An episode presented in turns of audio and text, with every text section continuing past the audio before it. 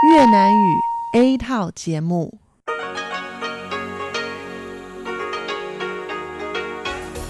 Đây là đài phát thanh quốc tế Đài Loan RTI.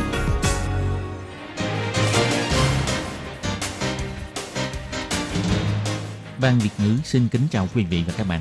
Đây là chương trình Việt ngữ Đài phát thanh RTI được truyền đi từ Đài Loan.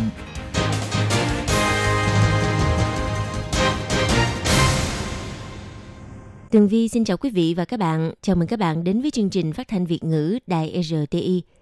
Các bạn thân mến, hôm nay là thứ Bảy, ngày 21 tháng 12 năm 2019, tức là 26 tháng 11 âm lịch năm kỷ hợi. Chương trình Việt ngữ của Đài RTI hôm nay sẽ được mở đầu bằng bản tin thời sự Đài Loan. Tiếp theo là phần chuyên đề, sau đó là các chuyên mục Tiếng Hoa cho mỗi ngày, theo dòng thời sự, và cuối cùng sẽ được khép lại bằng chuyên mục Thế hệ trẻ Đài Loan. Trước tiên, xin mời quý vị cùng theo dõi nội dung tóm lược của bản tin thời sự Đài Loan.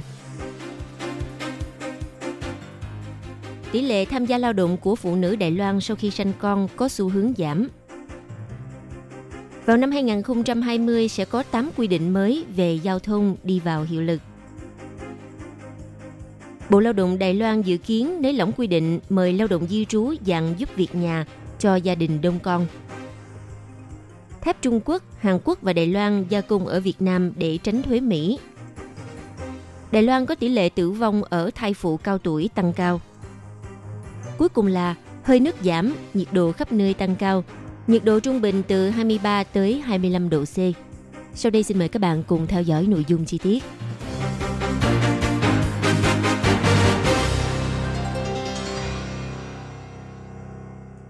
Hiện nay thời thế đã thay đổi, ngày càng nhiều phụ nữ đạt thành tích xuất sắc tại nơi làm việc.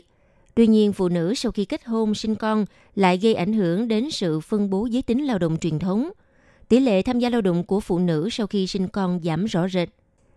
Các học giả cho rằng phương pháp tăng số ngày nghỉ thai sản không thể giải quyết triệt để vấn đề, mà nên mở rộng, thành lập cơ sở mẫu giáo trong trẻ công lập. Như thế mới đạt hiệu quả giải quyết tỷ lệ sinh con thấp, cũng như nâng cao tỷ lệ tham gia lao động ở phụ nữ. Phòng thống kê thuộc Bộ Nội chính vừa công bố kết quả điều tra sử dụng nhân lực cho thấy tỷ lệ tham gia lao động của nữ giới ngày một tăng cao, đạt 51,27% trong năm 2019.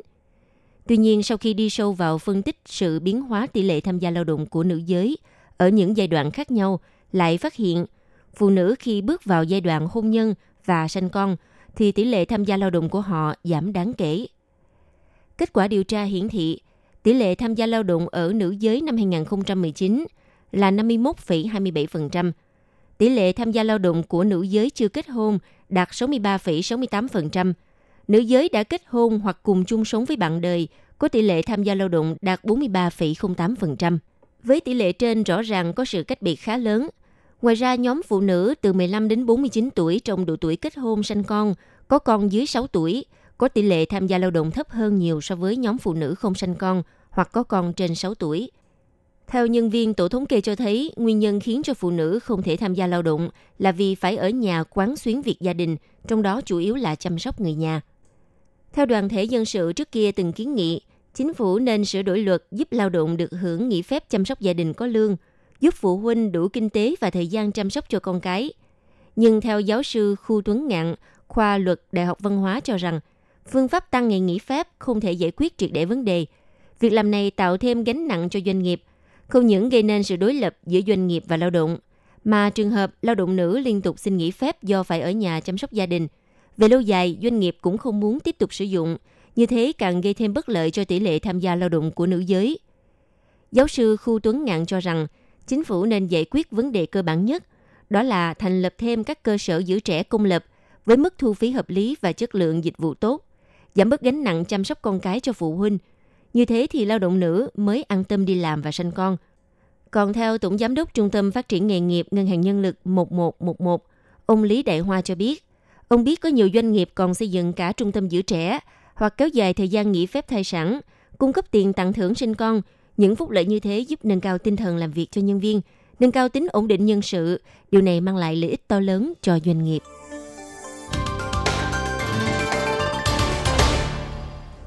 Bắt đầu từ tháng 1 năm 2020, 8 quy định mới về giao thông sẽ có hiệu lực. Trong đó bao gồm quy định các doanh nghiệp hàng không dân dụng phải đào thải máy bay chở khách có tuổi thọ trên 26 năm. Theo Bộ Giao thông cho biết, căn cứ theo điều thứ 11 trong quy tắc quản lý doanh nghiệp vận chuyển hàng không dân dụng, doanh nghiệp hàng không dân dụng không được tiếp tục sử dụng những loại máy bay chở khách có tuổi thọ trên 26 năm. Bộ Giao thông biểu thị phải nhanh chóng đào thải những loại máy bay sử dụng trên 26 năm. Điều này có thể giúp giảm thấp rủi ro phát sinh sự cố do máy móc hư hỏng. Ngoài ra còn giảm bớt vấn đề chậm trễ chuyến bay, giảm ảnh hưởng đến quyền lợi cho hành khách. Còn lại 7 quy định mới về giao thông bao gồm Quy định thứ một hệ thống hỗ trợ tầm nhìn gắn trên các loại xe phân khối lớn sẽ được kết nạp vào hạng mục kiểm định xe. Quy định thứ hai, thực thi tỷ lệ thu phí kéo xe mới dành cho các loại siêu xe hoặc xe có gầm xe thấp, mức thu phí từ 1.500 đài tệ cho tới 20.000 đài tệ. Quy định thứ ba sẽ nâng cao phí hỗ trợ cho người đi thi bằng lái xe máy. Mức hỗ trợ từ 1.000 đài tệ được nâng lên thành 1.300 đài tệ. Số lượt người xin hỗ trợ sẽ tăng lên thành 10.000 lượt người. Quy định thứ tư, mức thu phí dành cho chuyến tàu chuyên dụng dành cho khách thương gia sẽ điều chỉnh. Tùy theo loại xe, mỗi km thu thêm 96 đại tệ. Quy định thứ năm, tiêu chuẩn kiểm soát hàm lượng lưu huỳnh cho các loại tàu thuyền di chuyển trên các tuyến quốc tế sẽ được điều chỉnh giảm toàn bộ xuống 0,5% trọng lượng và được sử dụng trong suốt quá trình. Tuân thủ các quy định phù hợp cung ước phòng chống tàu thuyền gây ô nhiễm quốc tế MARPOL nhằm giảm phát khí thải oxit lưu huỳnh trong không khí và duy trì chất lượng không khí. Điều thứ sáu, để nâng cao tỷ lệ đo đạt chính xác, đã cho ra chế độ mới trong cách phân chia cấp độ địa chấn, thay đổi phân cấp địa chấn ở cấp độ 5 trở lên. Theo đó sẽ chia thành 5 độ nhỏ, 5 độ mạnh, 6 độ nhỏ, 6 độ mạnh. Đồng thời chế độ phân cấp động đất sẽ tăng lên thành 10 cấp độ thay vì 8 cấp độ như hiện nay. Quy định mới thứ bảy, mức thu phí khi thuê dịch vụ xe kéo cứu hộ trên đường cao tốc sẽ phân mức thu phí thành hai loại đối với xe ô tô con, cứ 10 km thu 1.500 đồng đại tệ, xe máy phân khối lớn là 2.400 đồng đại tệ. Nếu vượt trên 10 km sẽ áp dụng cách tính cứ 1 km thu 50 đồng đại tệ. Còn đối với loại xe cỡ lớn sẽ tính phí theo trọng lượng, mức phí cơ bản từ 2.625 cho tới 6.825 đại tệ trong 10 km. Nếu vượt quá 10 km sẽ áp dụng cách tính từ 1 km thu 55 đến 85 đồng đại tệ.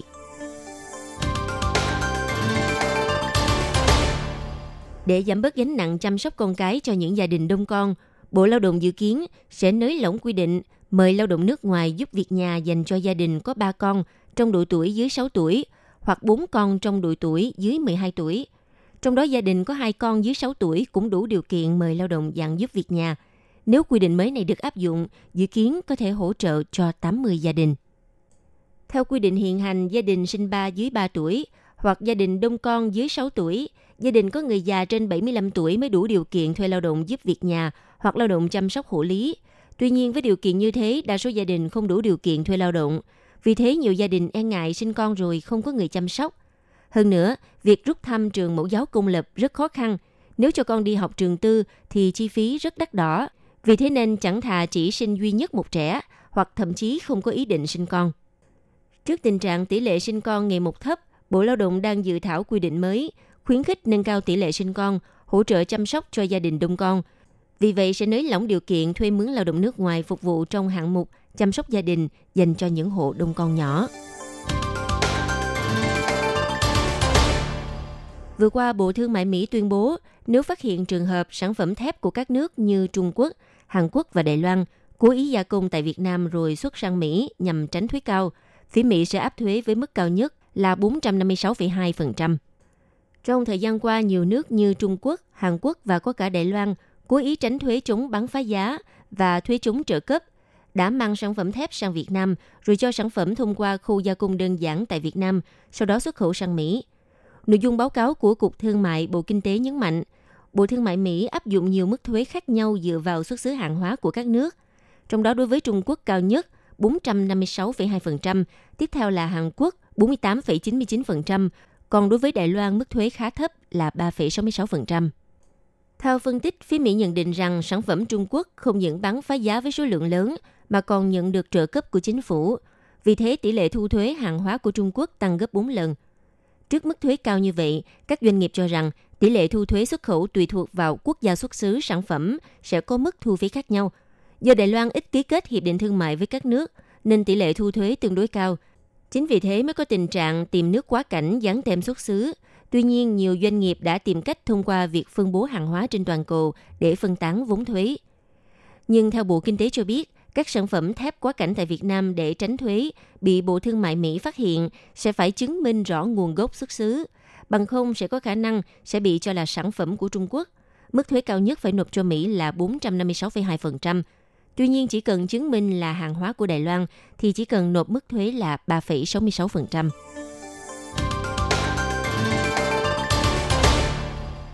Thực trạng kết hôn muộn và mang thai trong độ tuổi trên 35 tuổi ngày càng phổ biến tại Đài Loan.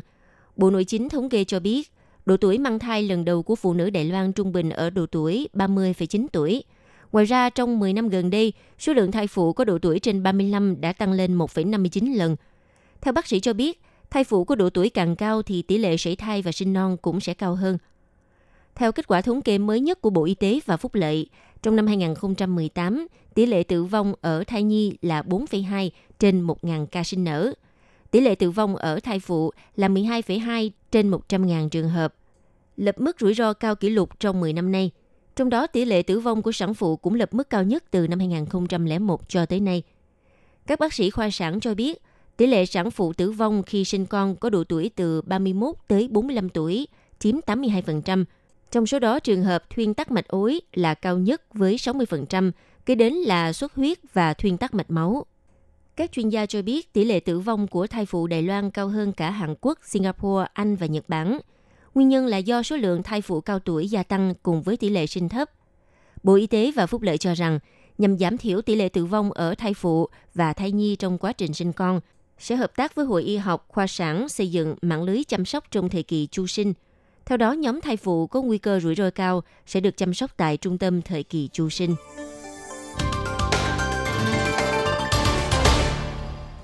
Cục Khí tượng Trung ương cho biết vào ngày 21 tháng 12, nhiệt độ khu vực Bắc Bộ, Nghi Lan và Hoa Liên cao nhất từ 23 tới 25 độ C. Những nơi khác từ 26 tới 29 độ C. Nhiệt độ ban ngày và ban đêm vùng Trung Nam Bộ có sự cách biệt lớn. Cục Khí tượng Trung ương biểu thị do hơi nước giảm nên nhiệt độ khắp nơi ấm áp hơn, tỷ lệ đổ mưa ở các nơi giảm, riêng khu vực Đông Bán Bộ, vùng núi phía Bắc và toàn bộ khu vực Đại Bắc Tân Bắc vẫn có cơ hội xuất hiện mưa rào cục bộ. Khu vực Bắc Bộ, Nghi Lan và Hoa Liên có nhiệt độ trung bình từ 23 tới 25 độ C. Những nơi khác từ 26 tới 29 độ C. Tuy nhiên vùng Trung Nam Bộ, nhiệt độ ngày và đêm cách biệt lớn, người dân nên lưu ý chuẩn bị áo ấm thích hợp. Ngoài ra, khu vực Duyên Hải phía Bắc Cơ Long, Đông bán bộ bao gồm lục đảo và đảo Lan Dữ. Vùng Duyên Hải bán đảo Hàng Xuân có khả năng xuất hiện sóng dài và sóng lớn.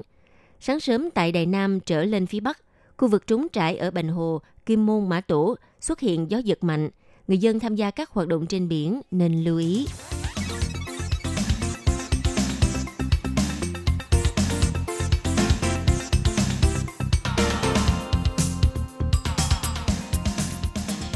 Quý vị và các bạn thân mến, vừa rồi là bản tin thời sự Đài Loan trong ngày do Tường Vi biên tập và thực hiện. Xin cảm ơn sự chú ý đón nghe của các bạn.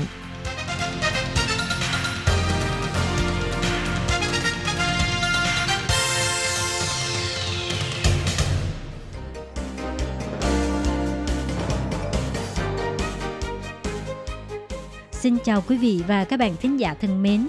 Chương trình phát thanh tiếng Việt của Đài Phát thanh Quốc tế Đài Loan RTI được truyền thanh 3 buổi tại Việt Nam, mỗi buổi phát 1 tiếng đồng hồ. Buổi phát chính vào lúc 6 giờ đến 7 giờ tối hàng ngày giờ Việt Nam qua tần số SW 9425 kHz với sóng dài 31 m.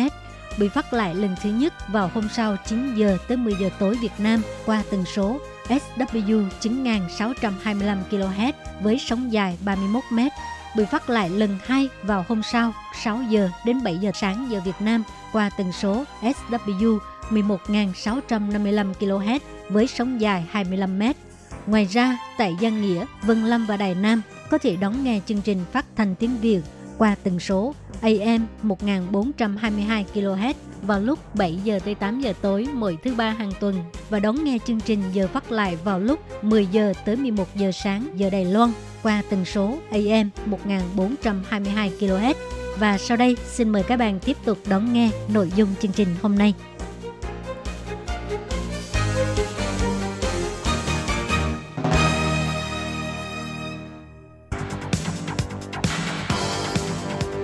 Đây là đài phát thanh quốc tế Đài Loan RTI, truyền thanh từ Đài Loan. Mời các bạn theo dõi bài chuyên đề hôm nay. Minh Hà xin kính chào quý vị và các bạn. Các bạn thân mến, hôm nay trong 5 phút chuyên đề, Minh Hà mời các bạn cùng theo dõi bài viết Nói chuyện Liên Hiệp Quốc khuyến cáo do phong trào chống tiêm chủng sẽ khiến tình hình bùng phát dịch sởi ở đảo quốc Samoa sẽ trở nên tồi tệ hơn. Ngày 5 tháng 12, Tổ chức Y tế Thế giới và chính phủ Mỹ nêu ra do tỷ lệ tiêm chủng phòng bệnh sởi trên thế giới đã bị trì hoãn, cho nên năm ngoái đã làm hơn 140.000 người trên toàn cầu chết vì bệnh sởi. Trong đó có nhiều quốc gia nghèo khổ sẽ chịu ảnh hưởng nghiêm trọng nhất. Đa số bệnh nhân chết vì bệnh sởi đều xảy ra ở khu vực miền Nam châu Phi. Còn ở những quốc gia giàu mạnh cũng vậy đối mặt với đại dịch sởi. Năm 2018, có 4 quốc gia châu Âu đã mất đi vị trí kiểm soát thành công bệnh sởi, tức là bệnh sởi đã quay trở lại đất nước. Theo số liệu công bố của chính phủ Samoa, hiện nay đảo quốc nằm trên vùng biển Thái Bình Dương này đã lâm vào nguy cơ bùng phát dịch bệnh nghiêm trọng. Các hoạt động lớn trên toàn quốc hầu như đều ngừng lại. Tất cả đều dồn vào hành động quy mô để thực thi chương trình ép buộc người dân tiêm chủng vaccine phòng bệnh sởi. Theo thống kê của Liên Hợp Quốc, do bệnh sởi đã cướp đi mạng sống của 62 người dân Samoa. Một trong những nguyên nhân do có một số phụ huynh viện cớ triết học hay là tôn giáo, thậm chí do ảnh hưởng của thông tin giả, lo ngại nếu đi tiêm phòng vaccine sởi sẽ dẫn tới chứng tự kỷ ở trẻ em. Cho nên họ từ chối không cho trẻ em tiêm phòng. Tổng thư ký Tổ chức Y tế Thế giới Tedros Adhanom Ghebreyesus cho biết, Đối với bất kỳ một đứa trẻ nếu có thể được tiêm phòng mà lại bị chết vì bệnh sởi, đều làm cho mọi người phẫn nộ. Mà trong sự bảo hộ cho nhóm trẻ em này thì đây là sự thất bại tập thể của những người yếu hèn. Tổng thư ký Ghebreyesus cho biết, để cứu giúp mạng sống, chúng tôi cần phải đảm bảo mỗi một người đều nhận được sự bảo hộ của vaccine. Đây cũng nói lên sự đầu tư vào công tác miễn dịch và chịu chăm sóc y tế công bằng này là quyền lợi phải có của mỗi cá nhân – theo thống kê, trường hợp chết vì bệnh sởi phần nhiều đều là trẻ em dưới 5 tuổi.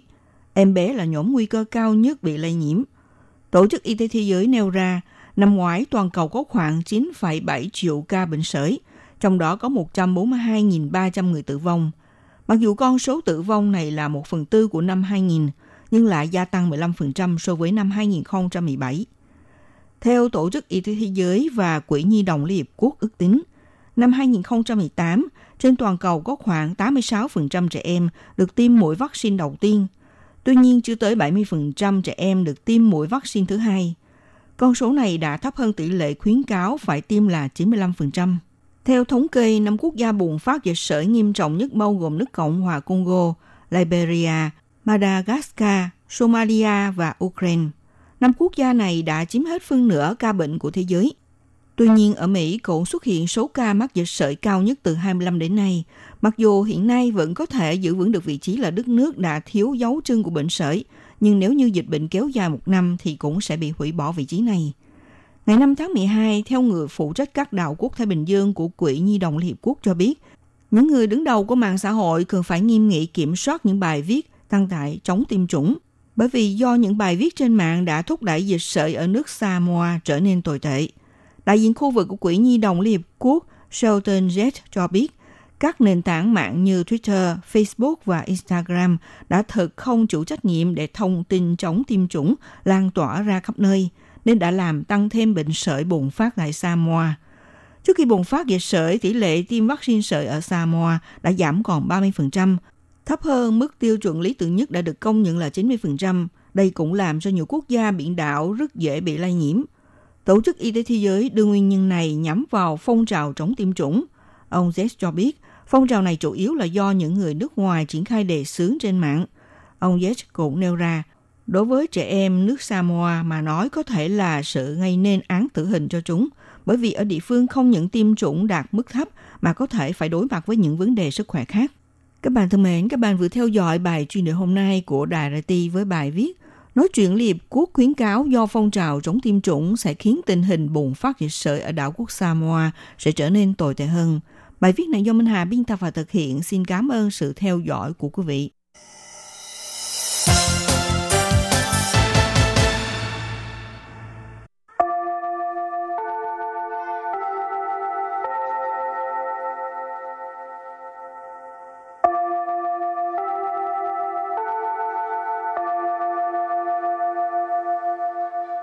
Xin mời quý vị và các bạn đến với chuyên mục Tiếng Hoa cho mỗi ngày do Lệ Phương và Thúy Anh cùng thực hiện.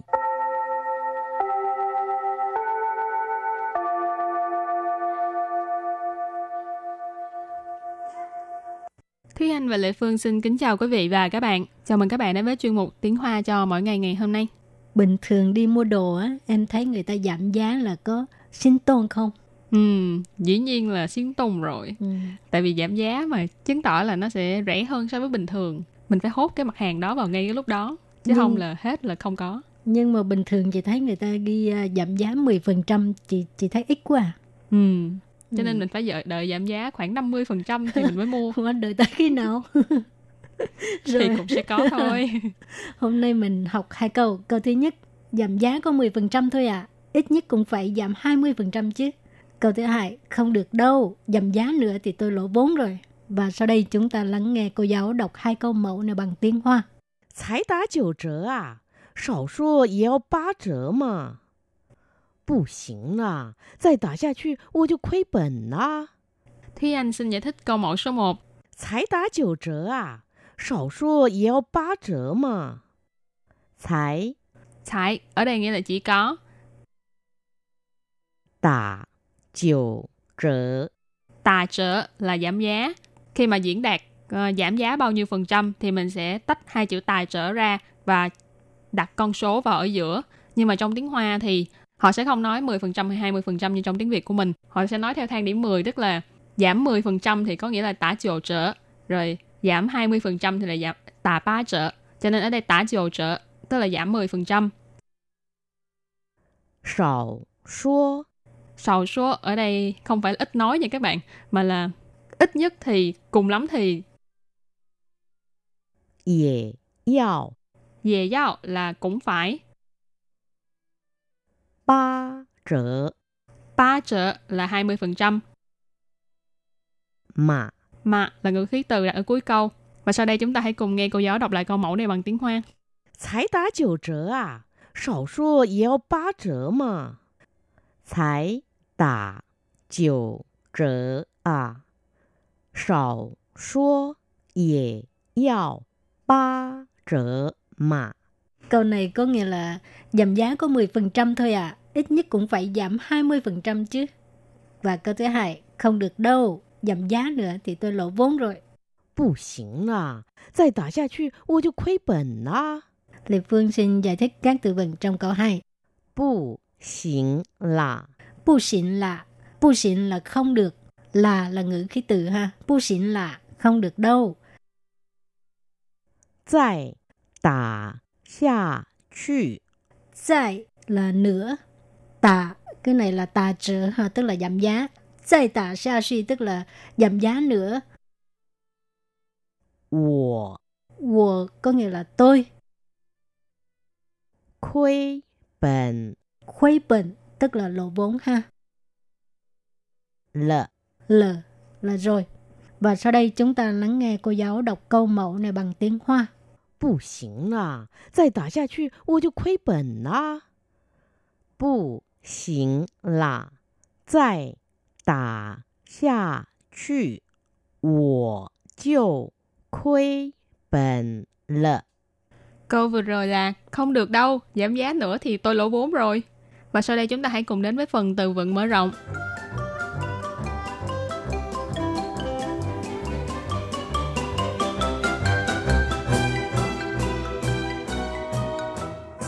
Trở khâu. Trở khâu. Trở khâu nghĩa là giảm giá. Yêu hội Yêu hội Yêu hội ưu đãi. Thảo giá hoàn giá 讨价还价。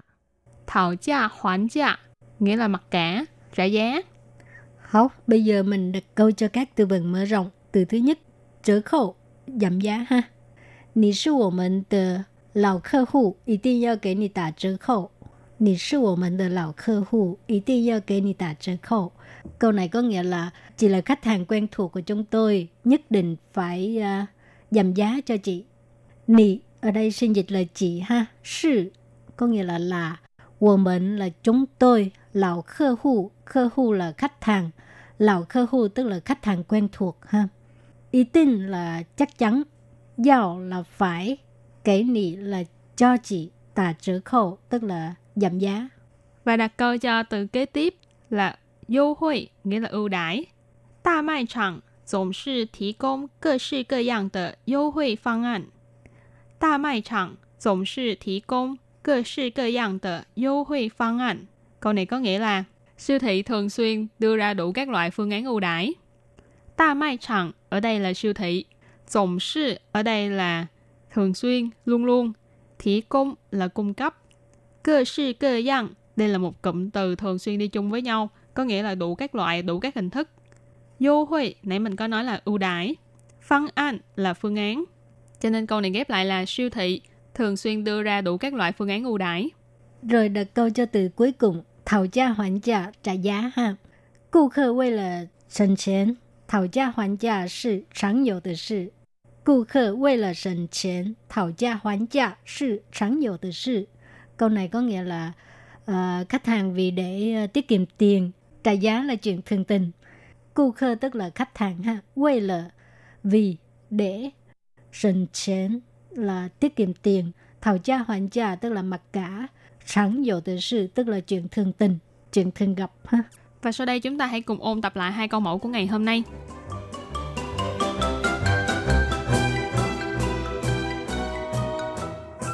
才打九折啊！少说也要八折嘛！不行啦，再打下去我就亏本啦。 Thúy Anh xin giải thích câu mẫu số 1. 才打九折啊！少说也要八折嘛！才 Thải ở đây nghĩa là chỉ có.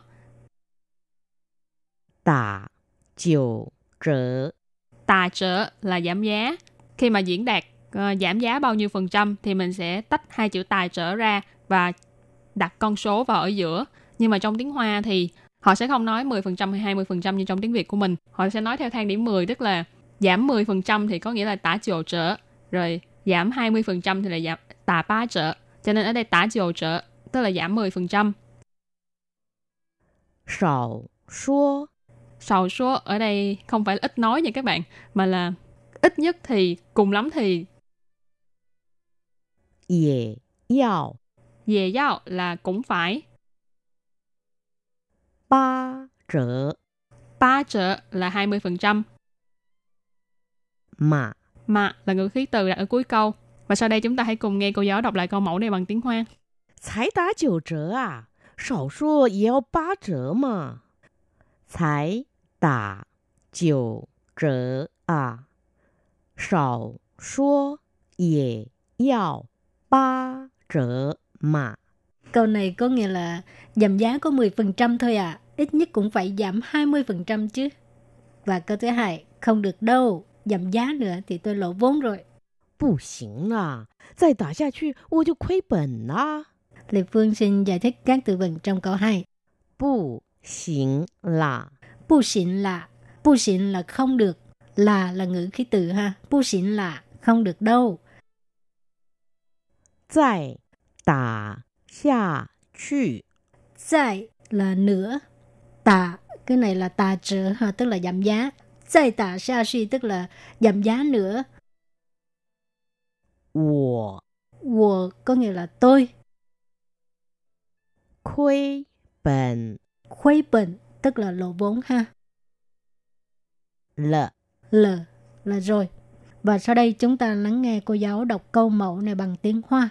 不行啦，再打下去我就亏本啦！不行啦，再 打下去我就亏本了。 Câu vừa rồi là không được đâu, giảm giá nữa thì tôi lỗ vốn rồi. Hảo, các bạn thân mến, bài học hôm nay đến đây xin tạm chấm dứt. Cảm ơn các bạn đã đón nghe. Bye bye. Bye bye. “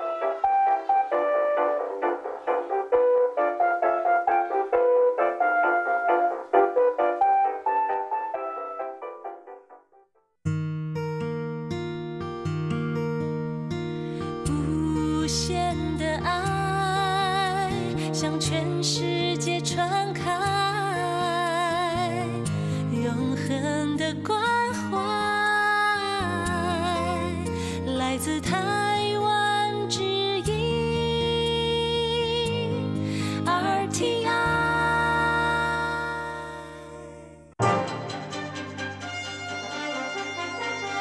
quý vị đang đón nghe chương trình Việt ngữ đài RTI truyền thanh từ Đài Loan.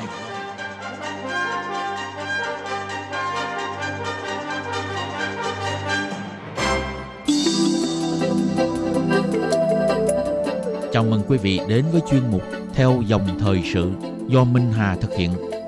Chuyên mục này sẽ giới thiệu những đề tài thú vị cùng những dòng thời sự và sự kiện nổi bật đang diễn ra tại Đài Loan.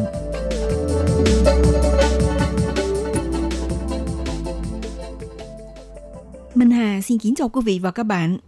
Các bạn thân mến, trong suốt mùa hè năm 2019, phong trào chống sửa đổi luật dẫn độ là một loạt các cuộc biểu tình đã diễn ra Hồng Kông đã phản đối dự luật dẫn độ do chính phủ Hồng Kông đề xuất. Những cuộc biểu tình này đã tiếp diễn và leo thang thành các cuộc đối đầu ngày càng dữ dội giữa cảnh sát và người biểu tình. Những cuộc tuần hành quy mô lớn tiếp tục triển khai trên các đường phố lớn và nhiều khu vực, sau đó dẫn đến cuộc đụng độ kéo dài từ nhiều tháng nay. Thậm chí vào giữa tháng 11, lực lượng cảnh sát bao vây Đại học Bách khoa Hồng Kông dẫn đến nhiều thương tích từ cả hai phía và bắt giữ hàng loạt. Thế nên khiến hoạt động của hầu hết các trường đại học hàng đầu Hồng Kông đều bị gián đoạn do các cuộc biểu tình.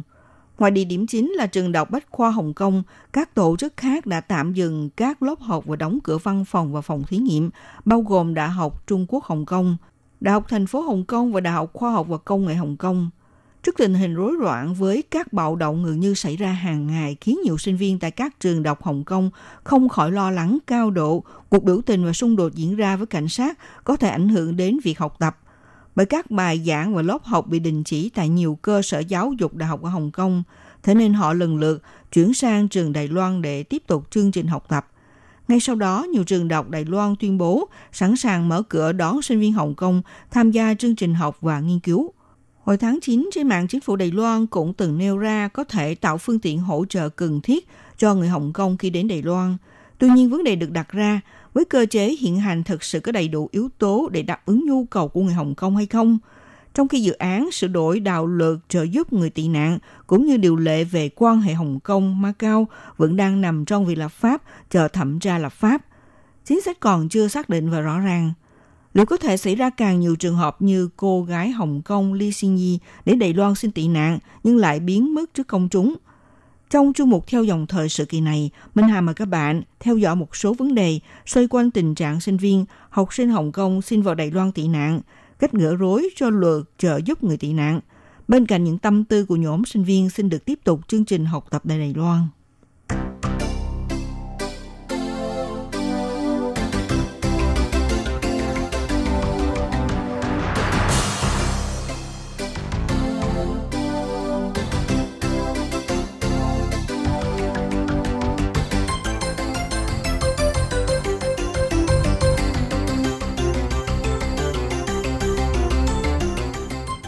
Ngày 11 tháng 11, những người biểu tình ở Hồng Kông do chống lại luật dẫn độ đã phát động cuộc tổng đình công, bao gồm nghỉ học, nghỉ làm và nghỉ bán.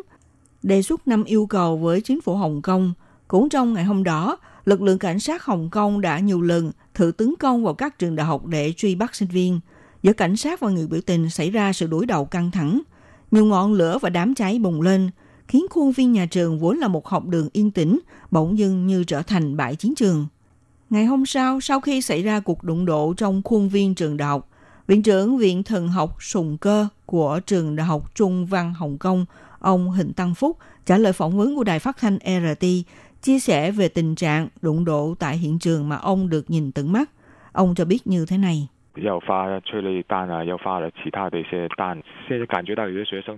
Hôm đó, cảnh sát Hồng Kông bắn vào nhà trường đạn hơi cay và những quả đạn khác, trong khi sinh viên thì thể hiện tinh thần hy sinh, làm cho chúng tôi vô cùng lo lắng. Nếu thực sự cảnh sát tấn công vào nhà trường, như thế thì cả một khuôn viên nhà trường có thể trở thành một hình ảnh mà chúng tôi không mong muốn nhìn thấy, nghĩa là sẽ có thật nhiều sinh viên bị thương. Trước hành động mạnh tay bắt giữ của cảnh sát, Em Văn là một nữ sinh viên Hồng Kông tham gia vào tuyến đầu chống lại chính phủ trả lời phỏng vấn cho biết, mới đầu đa số người Hồng Kông thể hiện bằng hành động tuần hành, ca hát ôn hòa để bày tỏ yêu cầu. Thế nhưng cho đến ngày nay thấy được giới trẻ chúng ta ngắn bó tình cảm như anh chị em đã bị tự sát và bị hãm hiếp. Lòng công phẫn này đã khơi lên càng ngày càng nhiều người đứng lên để mà chống lại chính phủ. Em Văn cho biết như sau. Chúng tôi thực sự là muốn trả thù bởi vì chúng tôi hiểu rằng người Hồng Kông bây giờ đang đối mặt một chính phủ độc tài, tập hợp mọi quyền lực nắm trong tay của họ, muốn trực tiếp tiêu diệt nền dân chủ của người Hồng Kông chúng ta. Chiều ngày 13 tháng 11, trường đọc Trung văn Hồng Kông tuyên bố do phong trào vận động xã hội tiếp tục diễn ra trên toàn khu vực Hồng Kông, nhiều cơ sở thiết bị trong khuôn viên nhà trường đều bị phá hủy nghiêm trọng. Thế nên trong kỳ học này, cho chấm dứt ngay lập tức, Cô Trần Văn Sang, trợ lý giáo sư Đài Loan được thỉnh giảng tại Đại học Trung văn Hồng Kông sau khi trở về Đài Loan chia sẻ cảm nghĩ của cô rằng trong khoảng thời gian sinh sống tại Hồng Kông, cô thấy được sự thiếu thốn viện trợ đối với giới trẻ nhưng họ lại có biểu hiện kiên định. Cô Trần Văn Sang cho biết như sau. Làm sinh viên Hồng Kông sẽ đối đầu rất nhiều khó khăn. Họ phải học cách xây lên bức tường, học cách sử dụng cây quần quật để mà đối phó với đạn hơi cay. Họ phải hủy bỏ kỳ nghỉ hè của mình và bây giờ họ phải bỏ cả chương trình học của mình nữa. Năm 2019, trên hàng ngàn hàng vạn sinh viên, học sinh Hồng Kông xuống đường biểu tình. Họ bắt đầu tuần hành tham gia cuộc đấu tranh từ mùa hè cho đến mùa đông, nhưng vẫn chưa thấy được điểm đích của mình. Đứng trước tình trạng cảnh sát mau vây tấn công các trường đại học Hồng Kông gây ra sự bất ổn tê liệt đã phải kết thúc kỳ học sớm. Lúc này nhiều trường đại học Đài Loan ngay lập tức ra tay hỗ trợ – Ngày 19 tháng 11, các trường đại học Đài Loan từng kết nghĩa với 11 trường đại học Hồng Kông đã xác nhận bao gồm 240 sinh viên Đài Loan từ Hồng Kông trở về thì đã có 417 sinh viên đến từ các đại học Hồng Kông đăng ký ứng tuyển vào Đại học Đài Loan.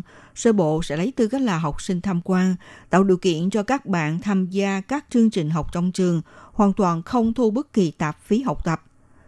Nhìn lại ngày 1 tháng 9 khi phong trào biểu tình Hồng Kông diễn ra ngày càng quyết liệt, Hoàng Chi Phong, một trong nhà lãnh đạo Dân chủ Hồng Kông, gửi bài viết đến nhà báo với mong muốn nhà cầm quyền Đài Loan có thể cung cấp sự hỗ trợ. Khi đó thì Thủ tướng Tô Trinh Sương trả lời rằng Đài Loan có xây dựng cơ chế pháp luật liên quan rất hoàn thiện, có khả năng chấp hành và thực hiện. Ông cho biết thế này. 香港国内冲突很严重，那黄之锋他是呼吁台湾要修难民法，可是台湾有空间可行吗？台湾对于人权的尊重对于自由民主的程度举世肯定。我们对于 Đài Loan tôn trọng quyền con người, đạt được một mức độ tự do dân chủ nhận được đánh giá cao của thế giới. Đối với những quy định có liên quan đều có cả, sẽ có một cơ chế pháp luật vô cùng trọn vẹn. Chúng ta đều có thể dựa vào để mà hoạt động. Thế nhưng, chủ tôi muốn hỏi, trong cơ chế liên quan thực sự có đầy đủ rồi ư? Ngày 29 tháng 9, trong hoạt động tuần hành quy mô diễn ra giữa Hồng Kông và Đài Loan với chủ đề ủng hộ Hồng Kông chống cực quyền. Một tổ chức đoàn luật sư nghĩa vụ của Đài Loan ủng hộ người Hồng Kông chống lại cực quyền do nhóm luật sư Đài Loan thành lập, tuyên bố rằng người Hồng Kông tới Đài Loan tìm sự bảo vệ sẽ được giúp đỡ tư vấn pháp luật. Người phát ngôn của đoàn thể luật sư Lâm Tuấn Hoàng cho biết, sau khi công khai phương tiện liên hệ trên mạng, thực sự có rất nhiều thanh niên Hồng Kông tìm đến nhờ hỗ trợ – theo quy định tại Điều 16 của biện pháp cho phép cư dân Hồng Kông, Macau nhập cư và cư trú tại khu vực Đài Loan, đối với người dân Hồng Kông, người Macau trong các các xin đăng ký lưu trú tại Đài Loan, bao gồm đến học tập, làm việc, làm giáo sư, giáo viên giảng dạy, đầu tư vân vân. Thì đến nay, thực sự người Hồng Kông có thể vào nhập cư bằng nhiều cách, nhưng vẫn có người bị hạn chế đăng ký. Ông Lâm Tuấn Hoàng cho biết như thế này. Sự thật về phần này sẽ tùy thuộc vào điều kiện và mỗi trường hợp. Có người có đủ điều kiện nhưng có người lại không có. Bây giờ là xem xét vấn đề nếu họ không đáp ứng theo các điều kiện này thì sao? Luật sư Lại Trung Cường, một thành viên trong đoàn luật sư nghĩa vụ cho biết, đối với những trường hợp không phù hợp điều kiện thì cần phải đăng ký với cảnh sát Hồng Kông để được cấp giấy chứng nhận không tiền án. Như vậy thì mới được phép Đài Loan cấp giấy phép định cư. Thế nhưng theo tình hình diễn ra tại Hồng Kông hiện nay vẫn gặp nhiều khó khăn theo quy định tại Điều 18 của điều lệ quan hệ Hồng Kông Macau ghi rõ, đối với cư dân Hồng Kông hay Macau do yếu tố chính trị có thể dẫn tới nguy hiểm khẩn cấp, ảnh hưởng đến an toàn và tự do thì cần thiết đưa ra hỗ trợ. Đây cũng được coi như pháp lệnh của tị nạn chính trị, mở cánh cửa cho người Hồng Kông có nhu cầu tị nạn khẩn cấp. Tuy nhiên luật sư Lâm Tuấn Hoàng cho biết, thực tế sẽ thẩm tra tư cách thế nào. Trong tình trạng không có những quy tắc chi tiết thì đối với cư dân Hồng Kông tới Đài Loan xin được tị nạn chính trị, e rằng chỉ là một quy định thấy được nhưng thực chất thì không giúp đỡ được điều gì.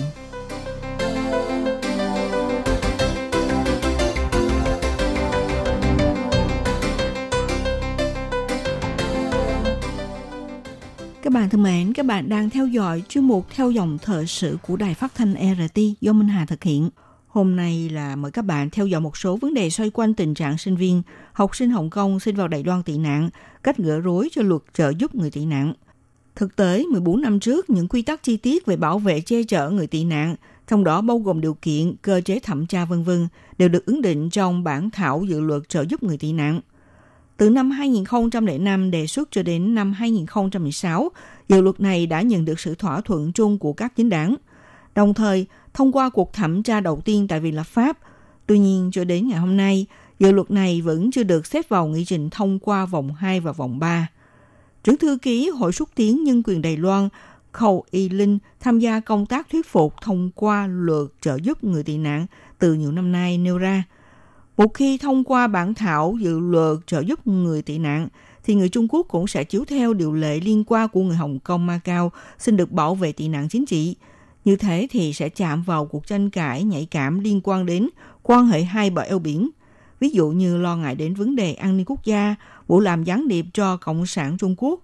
Trong khi Đài Loan chưa có đưa ra cơ chế quản lý và kiểm soát bằng văn bản rõ ràng, e rằng đây mới là lỗ hổng lớn nhất liên quan đến an ninh quốc gia. Do sự kiện tình huống luật dẫn độ diễn ra tại Hồng Kông ngày một leo thang và căng thẳng, cho nên khơi lên làn sóng người Hồng Kông di dân sang Đài Loan. Theo thống kê của Sở Di dân, từ tháng 1 tới tháng 7 năm 2019, số lượng người Hồng Kông đăng ký cư trú tại Đài Loan tăng gần 30% so với cùng kỳ năm ngoái. Xin đăng ký định cư cũng gia tăng 20%, thì tính riêng trong tháng 1 đã tăng hơn 100 người. Ông Lâm Vinh Cơ, cựu chủ tiệm sách Vịnh Đồng La Hồng Kông từng bị chính phủ Trung Quốc giam giữ 8 tháng. Ông lo lắng nếu như thông qua luật dẫn độ thì có thể ông sẽ bị dẫn độ sang Trung Quốc. Do đó, ngày 25 tháng 4, ông đáp máy bay đến Đài Loan xin tị nạn chính trị. Đây là người Hồng Kông nổi tiếng nhất trong thời gian diễn ra cuộc biểu tình kéo dài. Khi đó thì ông Lâm Vinh Cơ được ký giả hỏi sau này ông có muốn định cư tại Đài Loan hay không? Ông cho biết thế này. 未来您打算在台湾定居吗？可以的话，当然定居嘛。这边怎么说也是一个民族自由的地方。如果可以， Ông nói nếu được thì dĩ nhiên rồi, dù thế nào đi nữa, Đài Loan bên này cũng là một miền đất tự do dân chủ. Nếu có thể, ông cũng muốn ở Đài Loan mở lại hiệu sách. Cũng chứng minh rằng thì người Hồng Kông phản đối chính quyền độc tài chuyên chế. 6 tháng sau cuộc phỏng vấn này, ông Lâm Vinh Cơ thông qua nền tảng quyên góp vốn, khai trương lại hiệu sách Vịnh Đồng La. chỉ trong một ngày, tiền quyên góp đã đột phá mục tiêu dự định là 2,8 triệu đài tệ. Cuối cùng quyên góp được gần 6 triệu đài tệ. Tuy nhiên không phải mọi người đều giống trường hợp của Lâm Vinh Cơ. Đặc biệt là đối với giới trẻ Hồng Kông tham gia sự kiện chống luật dẫn độ, thì chỉ có thể thông qua pháp lệnh quy định rõ, xin được tư cách hợp pháp và quyền làm việc thì mới thấy yên tâm. Em Văn là sinh viên Hồng Kông tham gia biểu tình Hồng Kông, trả lời phỏng vấn của Đại RT nêu ra điều mong muốn, kêu gọi Đài Loan hãy giúp đỡ cho người Hồng Kông. Em Văn cho biết như thế này.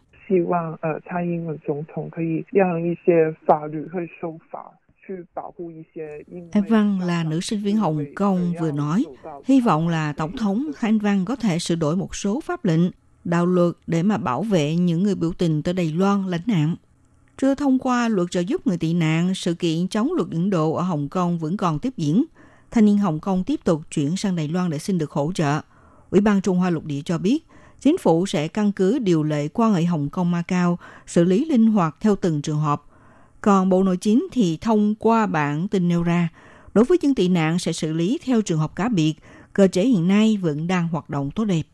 Các bạn thân mến, chú một theo dòng thời sự hôm nay mời các bạn theo dõi một số vấn đề xoay quanh tình trạng sinh viên học sinh Hồng Kông xin vào Đài Loan tị nạn, cách gỡ rối cho luật trợ giúp người tị nạn. Bên cạnh những tâm tư của nhóm sinh viên xin được tiếp tục chương trình học tập tại Đài Loan. Đề tài này cũng xin được khép lại tại đây. Minh Hà xin kính chào tạm các bạn và hẹn gặp lại các bạn vào buổi phát kỳ sau.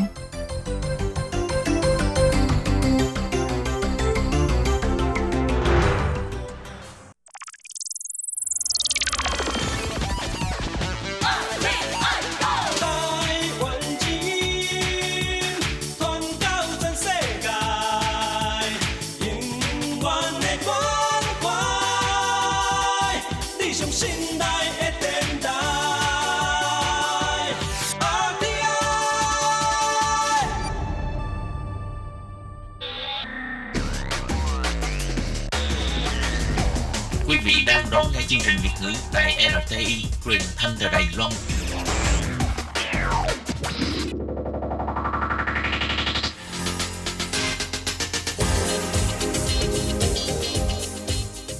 Chào mừng các bạn đến với chuyên mục Thế hệ trẻ Đài Loan do Tường Vi thực hiện.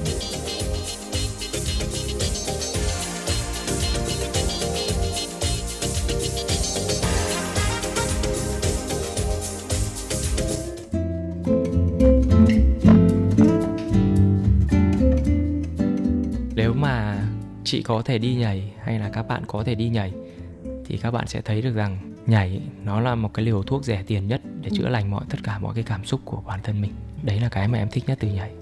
Khi mình vui hay khi mình buồn hay là khi cái cảm xúc của mình thăng hoa thì nhảy và âm nhạc là hai thứ nó giúp cho mình cảm thấy nó tuyệt vời nhất Thưa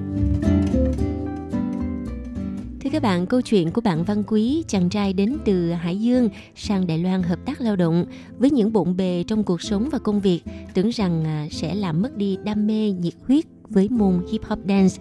Nhưng không ngờ rằng Văn Quý đã có thể kiên trì theo đuổi ước mơ và đam mê của mình. Hiện nay anh đã trở thành dancer chuyên nghiệp tại Đài Loan.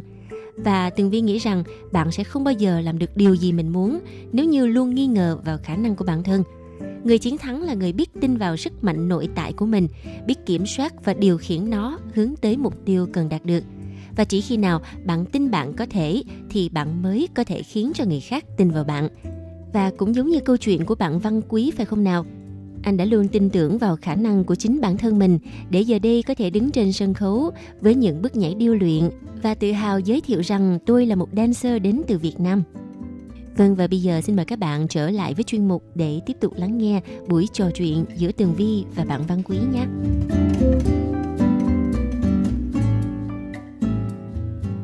từ trước đến giờ thi đấu thì cái việc đầu tiên trước khi mình lên lên lên sân khấu để thi đấu thì đầu tiên là run Ừ.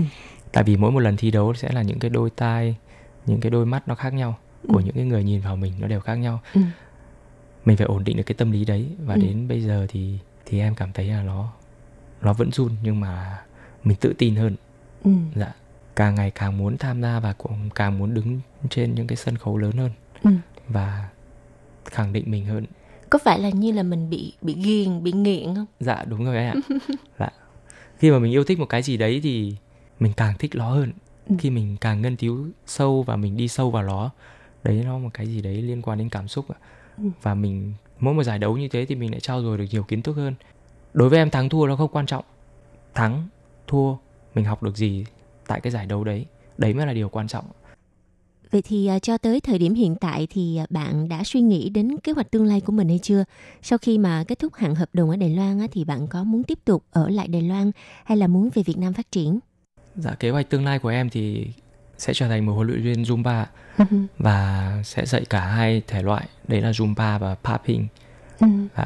Thì khi mà em hết hạn hợp đồng, việc đầu tiên của em trước đấy là mình sẽ phải bắt tay vào để mình mình dạy và mình dạy mình trao dồi với lại tất cả các bạn dancer tại Việt Nam. Ừ. Bởi những cái mình mình học được nó là những cái tuyệt vời nhất và mình chắt lọc ra, mình tạo dựng ra để mình có thể đem về Việt Nam. Ừ. Và bạn à, à, năm nay là đã ở Đài Loan 6 năm Dạ. thì có còn dự định là tiếp tục à, làm việc ở đây thêm bao nhiêu năm nữa? Dạ hiện tại thì dự định của em sẽ là trong một năm đến năm 2020 có thể đến tháng 11 năm 2020 thì em sẽ học thêm và lấy bằng lấy chứng chỉ về huấn luyện viên của nhiều thể loại khác nữa liên quan đến Zumba giống như Strong by Zumba và hiện tại thì em đang có lấy được chứng chỉ P1 B1 của Zumba rồi và em đang muốn học thêm nhiều chứng chỉ khác nữa ví dụ như B2 và Pro. Ừ. đấy là cái dự định trong một năm của em. Sau một năm đấy thì em sẽ suy nghĩ thêm là việc mình có lên ở lại Đài Loan hay là mình sẽ về Việt Nam để thực hiện cái tương lai và cái ước mơ của mình không? Ừ. dạ. Thế các bạn nghe bạn Quý nói tới những cái à, từ chuyên môn ở trong môn dance làm cho Tường Vi cảm thấy là rất là thán phục bạn. À, bởi vì những người mà không biết nhảy thì thật sự như như Tường Vi là một người không biết nhảy, chị à, tay chân của chị hình như là nó rất là không có hòa hợp với nhau nó rất là dễ bị đồng tay đồng chân. Em biết cái cái câu là thống sổ thống trợ Dạ. à thì à, rất là thán phục và rất là là ngưỡng mộ những người biết nhảy vậy thì em có thể chia sẻ một chút những cái à, bí quyết khi mà mình học nhảy làm thế nào để cho những người mà không hề có trình độ cơ bản về hip hop dance có thể à, làm quen với những bước đầu của popping hay là của zumba Dạ. Nói trước tiên thì em nói về Zumba. Ừ. Zumba thì nó là sự chắt lọc của rất nhiều thể loại rồi. Ừ. Nó có sự đơn giản và sự nhất quán để để những người mà không phải là những cái dancer cũng có thể tập được. Ừ. Giống như người già, người trẻ, nhân viên văn phòng, sinh viên, học sinh, tất cả mọi người đều có thể tập được. Những cái người mà không phải là dancer như chúng em đều có thể tập được. Thì đấy là sự chắt lọc rồi. Còn popping thì nó là một phần trong văn hóa hip hop Ừ. văn hóa đường phố giống như có breaking, b-boy, popping, locking, walking vân vân. Thì cái việc đầu tiên mà giống như chị nói là tay chân nó nó không được linh hoạt hay là Ừ. điều gì đấy nó thì tất cả đều phải phụ thuộc vào bản thân mình. Ừ. Đấy là sự rèn luyện. Ừ. Giống như popping thì nó có nó là cái sự cơ bản rồi, nó là hits, đấy là giật và waving là là, là sóng là sự dẻo dai đấy ạ là thì cái việc đầu tiên của em ấy, trước đây em không phải là dancer. Ừ. thì em cũng phải kiên trì từng ngày một để luyện tập. Em bỏ ra 4 tiếng đồng hồ để tập luyện những cái cơ bản nhất. Đấy là một ngày 4 tiếng đồng hồ. Sau này thì khi mà em đã tập luyện được rồi thì không phải là em sẽ lười luyện tập hơn mà càng ngày em phải càng luyện tập nhiều hơn. Thì em nghĩ là không phải ai cũng sinh ra đã là trở thành một vũ công. Phải hàng ngày mình cần phải luyện tập. Cũng giống như là những cái người người ta luyện tập võ thuật cũng thế nếu như mà mình không luyện tập thì tất cả mọi thứ nó trở về con số không. Giống như chị Vi có nói là chị chưa từng tập nhảy bao giờ Ừ. thì em nghĩ rằng nếu như chị bắt đầu tập nhảy và hàng ngày luyện tập thì em nghĩ rằng chị cũng có thể trở thành một cái dancer tốt. Dạ. Hy vọng là như vậy. À, mặc dù rằng à, chị cho rằng mình là một người rất là cảm âm nhạc. Dạ. À, nhún nhảy theo điệu nhạc. Ý nhìn có vẻ cũng lợi hại hình như là cũng biết nhảy. Nhưng mà khi mà bắt đầu những cái động tác rồi thì sẽ rất là dễ bị quên động tác. Mà cái popping thì như những người mà không hiểu về popping thì à, cảm nhận đầu tiên về cái style nhảy này là nó cái tay cái chân nó nó chia ra rất là nhiều khúc. Dạ.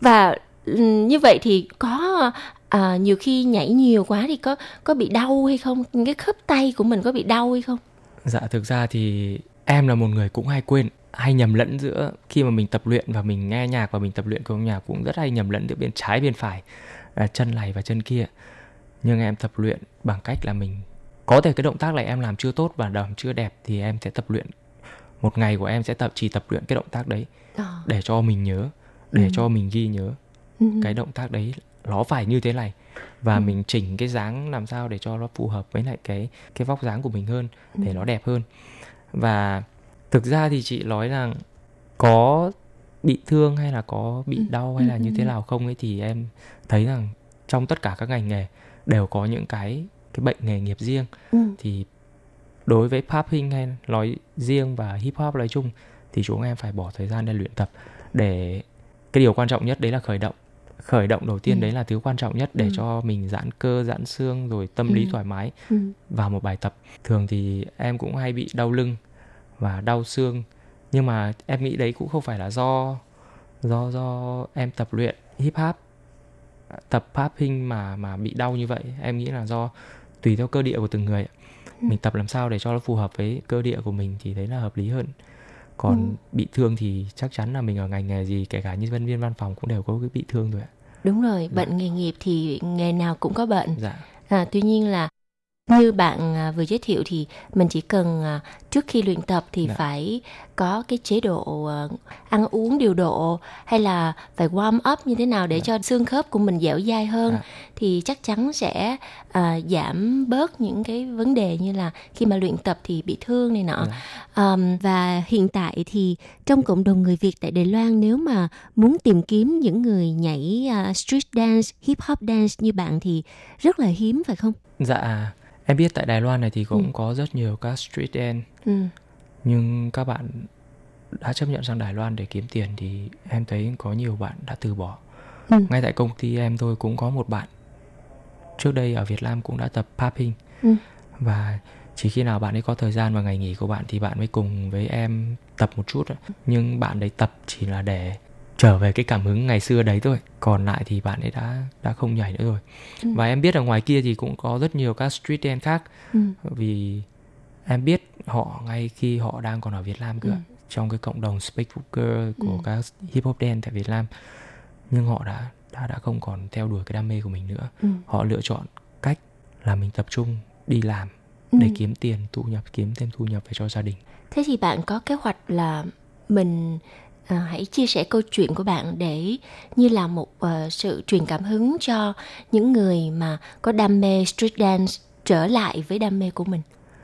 Dạ trước đây thì em cũng có có nghĩ đến một cái chương trình giống như là mình một cái buổi nói chuyện và mình tham gia một cái chương trình để có thể hướng dẫn các bạn làm thế nào để cân bằng giữa đam mê và công việc và làm thế nào để mình thuận tiện hơn trong cái việc mà thỏa mãn cái đam mê của mình. Nhưng mà em em không thể nào mà bắt các bạn làm theo những cái đấy được. Thì em nghĩ rằng là theo đuổi đam mê hay không còn phải phụ thuộc vào chính các bạn Dạ, có đam mê thì bắt buộc mình phải dám mê rồi. Ừ. mình dám mê thì mình mới thực hiện được cái đam mê của mình Ừ. dạ còn nếu mà mình nói là dù em có tổ chức một cái sự kiện nào đấy đi chăng nữa hay một buổi nói chuyện nào đấy đi chăng nữa mà các bạn không thể cân bằng được hai thứ đấy đam mê và công việc thì tất cả nó đều chỉ là con số không thôi ạ Ừ. dạ Nhưng mà Tường Vi ờ, tin chắc rằng ở đâu đó vẫn còn rất là nhiều bạn trẻ Việt Nam cũng có nghị lực và ờ, cái đam mê như là bạn quý.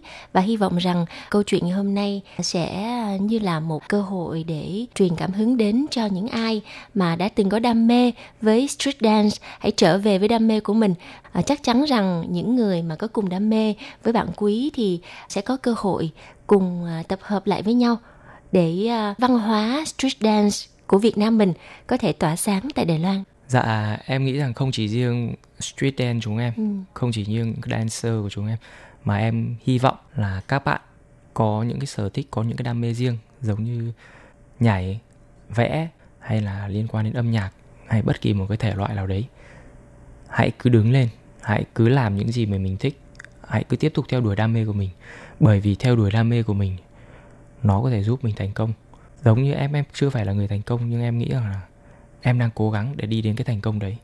Dạ thì em hy vọng là các bạn dù các bạn ở đâu ở Đài Loan hay ở bất kỳ một quốc gia nào trên thế giới hãy chứng minh rằng mình là người Việt Nam và mình đang thực hiện cái khao khát của mình và mình đang vươn tới đỉnh cao. Đấy là cái điều mà em muốn nói với các bạn. Vâng thưa các bạn, ngày hôm nay rất là cảm ơn bạn Quý đã đến với chuyên mục Thế hệ trẻ Đài Loan để chia sẻ những đam mê của bạn và những nỗ lực của bạn để mà có thể uh, thực hiện được đam mê của mình, cân bằng được thời gian làm việc, lại có thể theo đuổi được ước mơ và Tường Vi ờ, tin chắc rằng Văn Quý sẽ gặt hái được rất là nhiều thành công trong tương lai và con đường thành công lúc nào cũng trải đầy chông gai.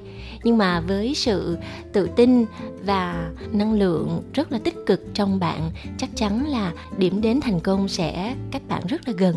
Dạ em cảm ơn chị. Em cũng hy vọng một ngày nào đấy, mọi người hãy cứ đợi thời gian sẽ là trả lời cho câu hỏi em có thành công hay không và ngày mai sẽ ra sao Vâng, một lần nữa xin cảm ơn bạn Văn Quý. Và Tường Vi nghĩ rằng với một người không bao giờ từ bỏ mục tiêu của mình thì sẽ đi đến thành công nhanh hơn bao giờ hết.